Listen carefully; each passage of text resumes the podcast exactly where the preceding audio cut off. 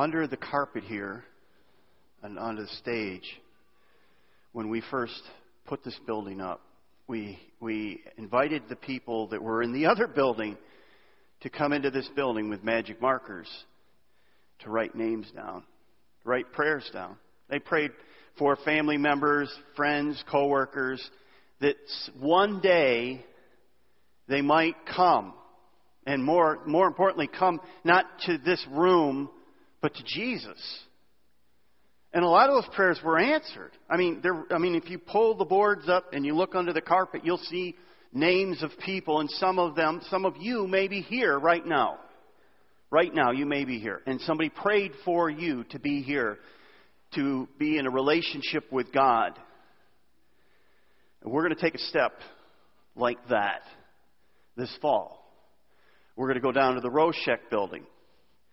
And our prayer is that the same type of thing will take place, that we'll be able to go into the space and during construction write names down on the floor and write prayers down of how God is going to use that space and how God is going to transform more people's lives and change more families and, and more stories of life transformation. And that's why we're going to the Roshek building. And, and I hope many of you will be part of that. I hope many of you will join and say, hey, I want to be part of that. I want to be, I want to be a leader down there. I want to serve down there. I want to uh, invite my friends and, and I want to be part of that. You're going to have an opportunity. You're going to hear more about that. But uh, there's names under your feet right now. And there's going to be names at the Roshek building. And I pray that you'll be part of that effort. And I'm very excited about what we're going to be doing. And I hope that you'll be praying about that because we believe, one of the things we, we understand that our role as a church is kind of pretty boiled down is helping people connect with God. And we know we connect with God through Jesus Christ. He's the way, the truth, and the life. And we know that once we connect with Jesus, we begin a journey. And sometimes that journey is messy. That journey is, is kind of challenging. There's ups and there's downs, there's highs and there's lows. It doesn't always go smoothly, and there's trials, there's tribulations. But Jesus is always there. And so we understand that we're part of a journey. And so the series that, that we're on right now is, is kind of dealing with some of those bumps in the road. And one of the big bumps in the road that we have in the Christian life is anxiety. It's worry. Some of you, maybe there's a few of you that worry around here. For the rest of you who don't, you're a liar. but do you know what the number one command that Jesus gave us in the New Testament? When you read the New Testament, Jesus gave us a number of commands. The number one command that he repeated more than any other command fear not. Fear not. You read the Sermon on the Mount, and one of the biggest sections of the Sermon on the Mount has to do with anxiety and worry. So it's a big problem for men, and, and most of you men would, would attribute would agree with this. The, the number one fear that men have, one of the probably the top fear that men have, especially men who are married and have families, is the fear that they won't be able to provide for their families. Because what does that say about them in our society? What's wrong with you that you can't take care of your family? So it's a fear. Excessive worry is like a gauge in a car. Um, you know the gauges in a car. I used to a number of years ago, and I've I've kind of grown as a person. I've developed as a pastor, and I've learned. I've, I, hopefully, I've gotten wiser. And I used to I used to throw this on women that uh, they never looked at the gauges in cars, like temperature gauges and oil pressure gauges, and then I had uh, five boys, and one of my boys, about a year ago, was driving one of the cars, and the temperature gauge pinged all the way over. He didn't know that because he didn't look at it. And it was trailing a cloud of smoke behind it for 10 miles. The end of the story was the end of the car and the end of the engine. So I can't attribute it any more to women. Um, I'm an equal opportunity offender, and but but the gauges are there for a reason. When the needle goes, and I remember saying this to my son, when it goes over, that's when you stop because something is wrong. I might have said it just like that. but you know what? Anxiety and worry is that. It's a gauge, and it, when you're anxious and worried and you're, you're, you, you, you you've got these feelings in your gut and something is wrong. And Jesus speaks to that need. So we want to look at that passage. So we'll be reading, I want to read Matthew 6. This is from the Sermon on the Mount. And starting at verse 24, and we'll read down through the end of the chapter. Chapter 6, verse 24. Jesus said this No one can serve two masters, for you will hate one and love the other. You will be devoted to one and despise the other. You cannot serve both God and money. Now, you think, well, that's odd that you're starting with that verse, but if you, as you'll see, the context and where we're going to go with this in the problem with anxiety is really tied to what Jesus is saying from this verse. And then he says this this is why I tell you not to worry about everyday life, whether you will have enough food or drink or enough clothes to wear. Isn't life more than food and your body more than clothing? Look at the birds. They don't plant or harvest or store food in barns, for your heavenly Father feeds them. Aren't you much far more valuable than they are? And can all of your worries add a single moment to your life? Why do you worry about your clothing? Look at the lilies of the field and how they grow. They don't work or make their, clo- make their clothing, yet Solomon in all his glory was not dressed as beautifully as they are. And if God so cares so cares so wonderfully for the wildflowers that are here today and thrown in the fire tomorrow, He will certainly uh, uh, care for you. Why do you have so little faith? So don't worry about these things, saying, What shall we eat? What will you eat? And what will we drink? And what will we wear? These things dominate the thoughts of unbelievers. But your heavenly Father already knows all your needs. Now, the next verse is one that you ought to underline and you ought to memorize. And if you don't have a life verse, uh, a North Star verse, this is a great one. Seek the kingdom of God above everything else, above all else, and live righteously, and He will give you everything you need. So don't worry about tomorrow, for tomorrow will bring its own worries. Trouble, today's trouble is enough for today. So Jesus says some important things in this passage. The first thing, the idea that I really want you to take away is this that worry is a sign that you have an inferior master, that you have allowed something else to be the most important thing in your life. And we'll, we'll flesh that out in just a minute. So, what is the cure for worry? Well, first, it's a change of our focus. We have to change what we're looking at. Worry is often future focused. I'm worried about what's going to take place today or tomorrow. I'm not worried about what took place yesterday. Except if yesterday has implications for tomorrow or today, right? So, in other words, if I went for a, a test on Friday and the, and the doctor said, we'll have the results on Monday, I might worry over the weekend about what the results are. But if I got the results uh, Friday, I'm, well, then you go, well, what if the results were negative or, or positive and, and, and you're in trouble and you have cancer? Now you're going to worry all see, uh, uh, but it's all in the future. Worry is always focused in the future. Uh, and Jesus is addressing us not to worry about tomorrow.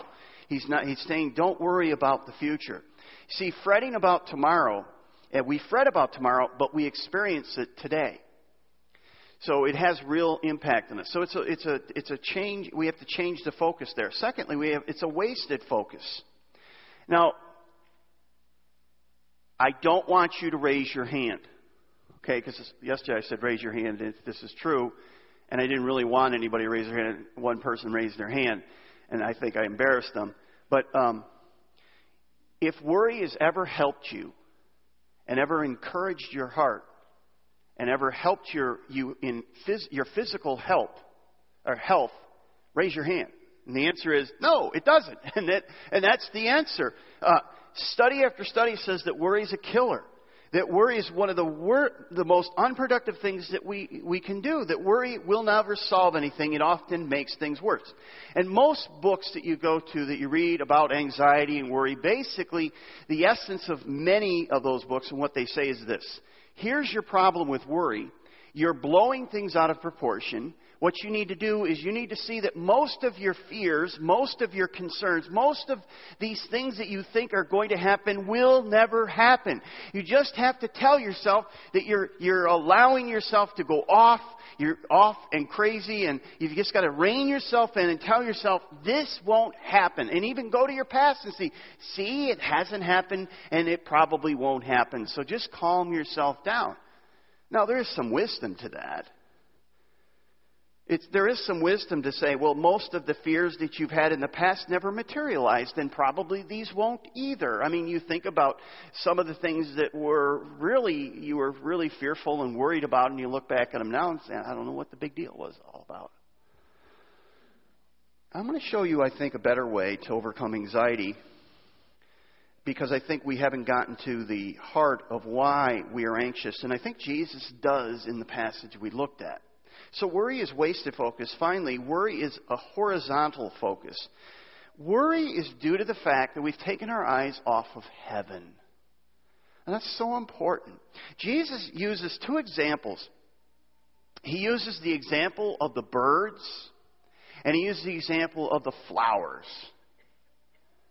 And what he's doing there is he's using, he's using a greater to lesser argument. And the, and the argument kind of goes like this God is the source. He's the author of all life. He's the one that puts the flowers in the fields. He's the one that made the birds. And so the, the idea there is he's saying, look at the flowers. They're there today and they're gone tomorrow. And, and ultimately, it's under my rule and my domain. I'm the creator and sustainer of everything. So I've created the, the, the heavens and the earth. I've created the flowers in the field. I've created the birds. The birds don't have barns. And he says, And I've created you. Now, if I created you, I think I can get you a coat. I think I can get you water. And I think I can get you food. It's a greater to, le- greater to lesser argument. If I can make you, then I can provide for you. You know, one of the arguments that people have is they say, well, I don't agree with all the miracles in the Bible. There's, there's a number of miracles in the scriptures that I just can't agree with, and I just don't, I, I, I just don't think I can. I mean, some of the miracles I, I understand, but, and, and all I say to people like that is I say, if you can get past Genesis 1, Every other miracle is pretty much small potatoes, isn't it? I mean, God created the heavens and the earth. Well, what did he do? He spoke a word. It was there. It was, you know, I mean, there it is. Heavens and the earth. Boom, boom, boom. There it is, right? And he's the, not just the creator, but the sustainer of the heavens and the earth. I think every other miracle is pretty much child's play. See, and that's what he's saying here. He's saying, you know what? If I if I created the birds, I'll provide for the birds. If if I created you, I'll give you clothing. I'll take care of your needs. I'm able to do that. This is not a challenge. And so that's essentially what Jesus' argument is when he and, and, and, it was I think Martin Luther who said that God made the birds and the flowers to be our schoolmasters. And we're to look at them and learn about God from them. If God takes care of them, He'll take care of us. If God takes care of His creation, our Father in heaven will take care of His sons and daughters.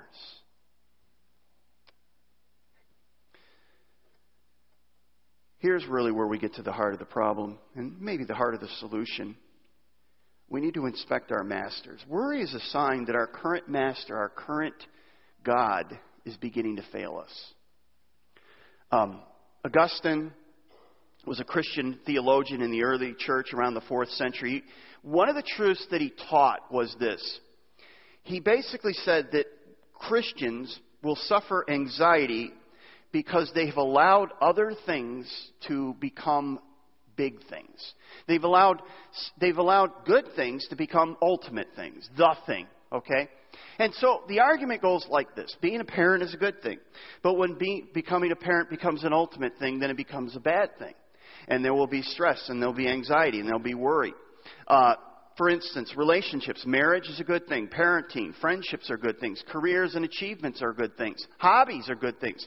Um, virtually any good thing can become an ultimate thing, and when it becomes an ultimate thing, then it is going to be a problem. Because when that ultimate thing is challenged, when you feel you're going to lose it or it's in jeopardy, you will immediately struggle in, with worry and you will immediately struggle with anxiety because it is being challenged. Let me give you an example. Let's just say that you have a career and you enjoy this career, and this career is able to provide you financial security, and it's a, it makes you feel significant because you're able to do something, maybe something good for the community. You're able to to contribute. You're able to do some good things. You're able to provide for yourself. So it gets you a sense of security. It, you, uh, it gives you a sense of significance. Um, it, it, you're satisfied. You enjoy it. You, you, you throw yourself into it. Nothing wrong with that. And I hope that you're all blessed with a job like that. I mean, if you are, let me know because maybe I want that job. But, but, but, but no, you understand. This is one of those jobs where you go, this is, uh, this is it. This is what I, this is great. But, but it come, but this job becomes something more than just a job. It becomes more than just a career. It becomes who I am, my identity. It becomes the most important thing in my life. And I pour my life into it. I pour my, at the expense of my family, and I, I pour everything into it, right? And you know, for men, this is a big thing. I mean, have you noticed the difference between men and women? When women meet each other, what do they say? Well, hi, who are you? I'm such and such and such and such. Do you have any kids? Let's talk about your kids, right? Well, what guys do? Hi, I'm Bob. I'm Jim. What, what do you do? Right? Isn't that, what do you do? I mean, because what is it, what is a job for a man? Many times a job for a man is, it defines who he is. So let's just say that you, you have this job and it's become more than just a job, more than a career. It's become serious in your life. I mean, you find a lot of security and a lot of satisfaction and a lot of significance in it. And all of a sudden, the boss calls you in on Monday and says, Hey, you know, you've been doing a great job. We love you here. You put in more hours, you're totally dedicated. But here, the company's downsizing. We don't have a position for you anymore. I just want to tell you right now that you're going to walk out of that office and you are going to be absolutely devastated. You're going to be absolutely floored. Let me give you another example. You're a mother and you're raising your children and you want to raise them right. Maybe you didn't have the good parents, but you're going to be that good parent. We have a lot of young parents around here, and you have ideals and you have plans and you have dreams for your children. You want them to grow up to be a certain way, and you just you're going to do you're you're going to do you're going to knock it out of the park with them. And then they grow up and they begin to have their own personality. And they begin to be difficult, challenging. And they don't necessarily give you the love back that you thought you were going to get. And you have sacrificed, and you have sacrificed, and you have prayed, and you have prayed, and you have prayed. And they get to the teenage years, and you wonder if they're even your kids. And, and we laugh, but some of us are going, that's not funny. and where is your identity now? Some of you say, I'm a failure. I must have done something wrong.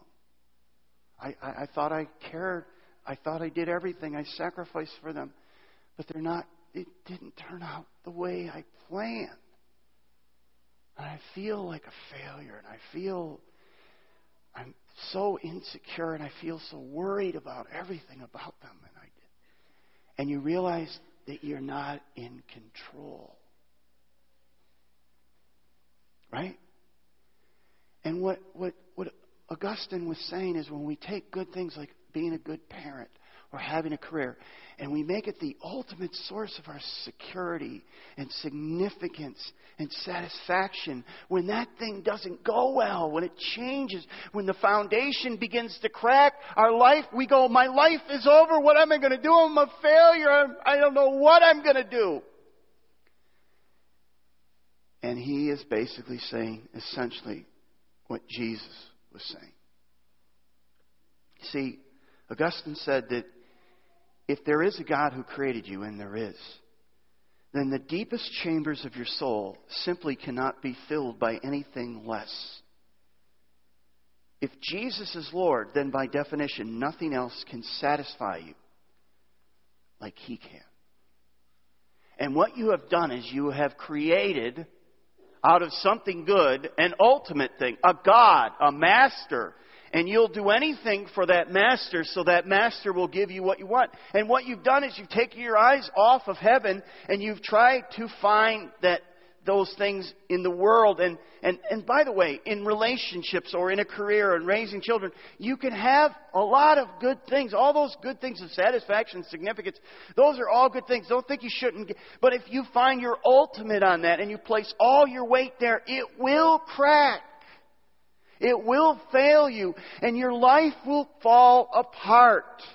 And you will be so beside yourself. You'll say, what went wrong? You just look at a man who has worked in a job and has done a good job and worked very hard, and then all of a sudden is told, I'm sorry, we don't have a place for you. And he goes, Who am I?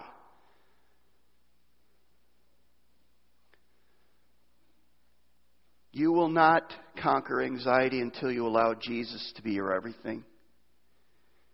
Jesus, in our text, is directing us back to our Heavenly Father. He's telling us that He will provide for us, that He will care for us, that He is able and willing to watch over us. Over us. And, and if we're living in fear, it's because we've replaced Him with an inferior master, and an inferior master is failing us. it, can't, it can't sustain the weight. I like how Tim Keller puts it. He says, Jesus is the only Lord who, if you receive Him, will fulfill you completely, and if you fail Him, will forgive you eternally. In other words, Jesus is the foundation that will never break, will never fail you. The Bible says in Proverbs 4:23, "Guard your heart above all else, for it determines the course of your life." You'll know that you have an inferior master because when it is threatened, you'll begin to experience extreme anxiety. You will have a worried heart. You will shift. You, you, you, what you have done is you've placed your, your faith weight on this inferior master and it's cracking. And what you have to do is you have to transfer your faith weight back to Jesus, back to your Father in heaven. Worry is a critical gauge to inform us that our master is cracking. That's why there are some people that are going through horrific events in their lives, and they're not being stupid about it, saying, you know, like they know they're going through horrific events. They know that life's not going well. They're not denying that, but their head is up because they have a different foundation. They have a different master. They know that He has them in, his, in their hands, and it makes a huge difference. Here's the last thing that we can learn from this passage. We need to reapply our faith. Worry is a sure sign that we've misplaced our faith. And Jesus rebukes his disciple. He says, he says, little faith, little faith. You know, here's, here's the deal. We place our faith somewhere. You, every one of us places our faith somewhere. The question is, have we placed it on the right foundation? And if you're worried, it's a sign that you probably have put too much weight on an inferior foundation or inferior God. And, and that's where anxiety comes from. While my worry changes nothing, God can change everything and anything. Let me give you a couple of passages and we'll, we'll just close it out with this. Number one, God holds the world together, not me. Some of your worry is you think you, you're, you're holding the wor- your world together, and it's not working real well. Have you noticed that? I mean, you just throw a few people into your world, and you're, you're immediately in trouble because they have their own wills and they make their own decisions and they affect you and all that other stuff. But notice what he says in Colossians. Paul says Christ is the visible image of the invisible God. He existed before anything was created and is supreme above over all creation. For through him God created everything in the heaven heavenly realms and on earth. Now, what Paul's saying here is that Jesus, the second member of the Trinity, created the heavens and the earth, the second person of the Trinity. And then he goes on to say, He made the things that we see and the things we can't, such as thrones, kingdoms, rulers, authorities, and the unseen world. And then he says this Everything was created through Him and for him. He existed before anything else, and he holds all of creation together. In other words, Jesus is the one who not only created the heavens, but he sustains them. And, and so, in a sense, our life is in his hands. Do you know that? Do you acknowledge that? Anxiety is a sign that you are not at that moment acknowledging who is really in charge of the universe in your life.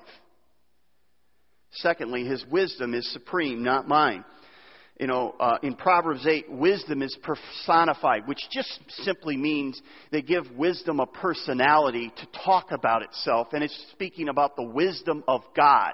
And this is what it says Whoever finds me, wisdom, finds life and receives favor from the Lord. But those who miss me injure themselves. All who hate me love death. And so wisdom is this, his wisdom is supreme. He has the supreme wisdom. My plans fail, his never do. Notice the Lord of Heaven's army has sworn this oath. It will all happen as I planned. It will be as I decided. You see, God doesn't make plans and go, oh man, I didn't see that one coming. I gotta have a plan B, I guess. No, he doesn't need a plan B. He's in control of the smallest details. I'm not. Some of you are a detail person and you pride yourself on details. Get a load of the detail of God. Notice what he says here. What a price. What's the price of uh, two sparrows? One copper coin. That's not a lot but not a single sparrow can fall to the ground without your Father knowing. In other words, the point he's trying to make here is in this, the, the big scheme of the universe, the cosmos, the heavens and the earth, and all the creatures on the earth, of the whole world, this is a pittance. This is a very small, small thing. But when one of them falls to the ground, God is aware of it. And here's even finer detail. For some of you, it's not so fine detail, but the very hairs of your head are all numbered. So don't be afraid. You are more valuable to God than the whole flock of sparrows. In other words, God says, I know the very hairs of your head. Proverbs 61 says, We make our own plans, but God, the Lord, gives the right answer. I want to talk about one last worry. We'll close with this. I think it's been about every week that I've either gone to a funeral or officiated in a funeral. People are dying. Shouldn't be a shock. It happens. One of the things that you cannot, you should not, when you attend a funeral, you should not walk away. And listen, nobody likes talking about dying. It's not like I get into this and I'm really excited about this. But it's a part of life. But one of the things you should learn when you go to a funeral is, and you should think about is, one day, that is going to be me. Am I ready for that? Am I ready for that? And, and by the way, I don't know when that day is going to come.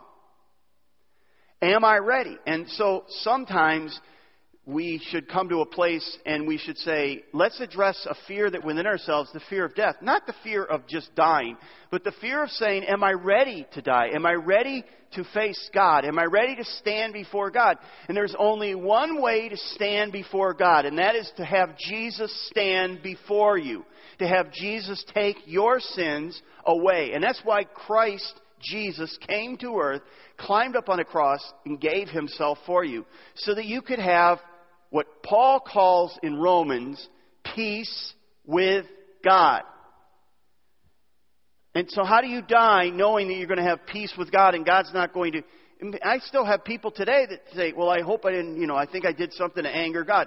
I, I just want to tell you that if you are under the blood of Jesus Christ, God's wrath has already been poured out. That He's not angry with you and He's not waiting to slap you and He's not ready, waiting to punish you. If you know Jesus as, his sav- as your Savior, if you called upon Him, that Paul says, you have peace with God. When God sees you, He sees the righteousness of Jesus in your place. And you are forgiven. So I'm just asking you if you were to die today, would you be at peace with God? Would, would your family members be able to say, I miss them, but one day I'll see them again?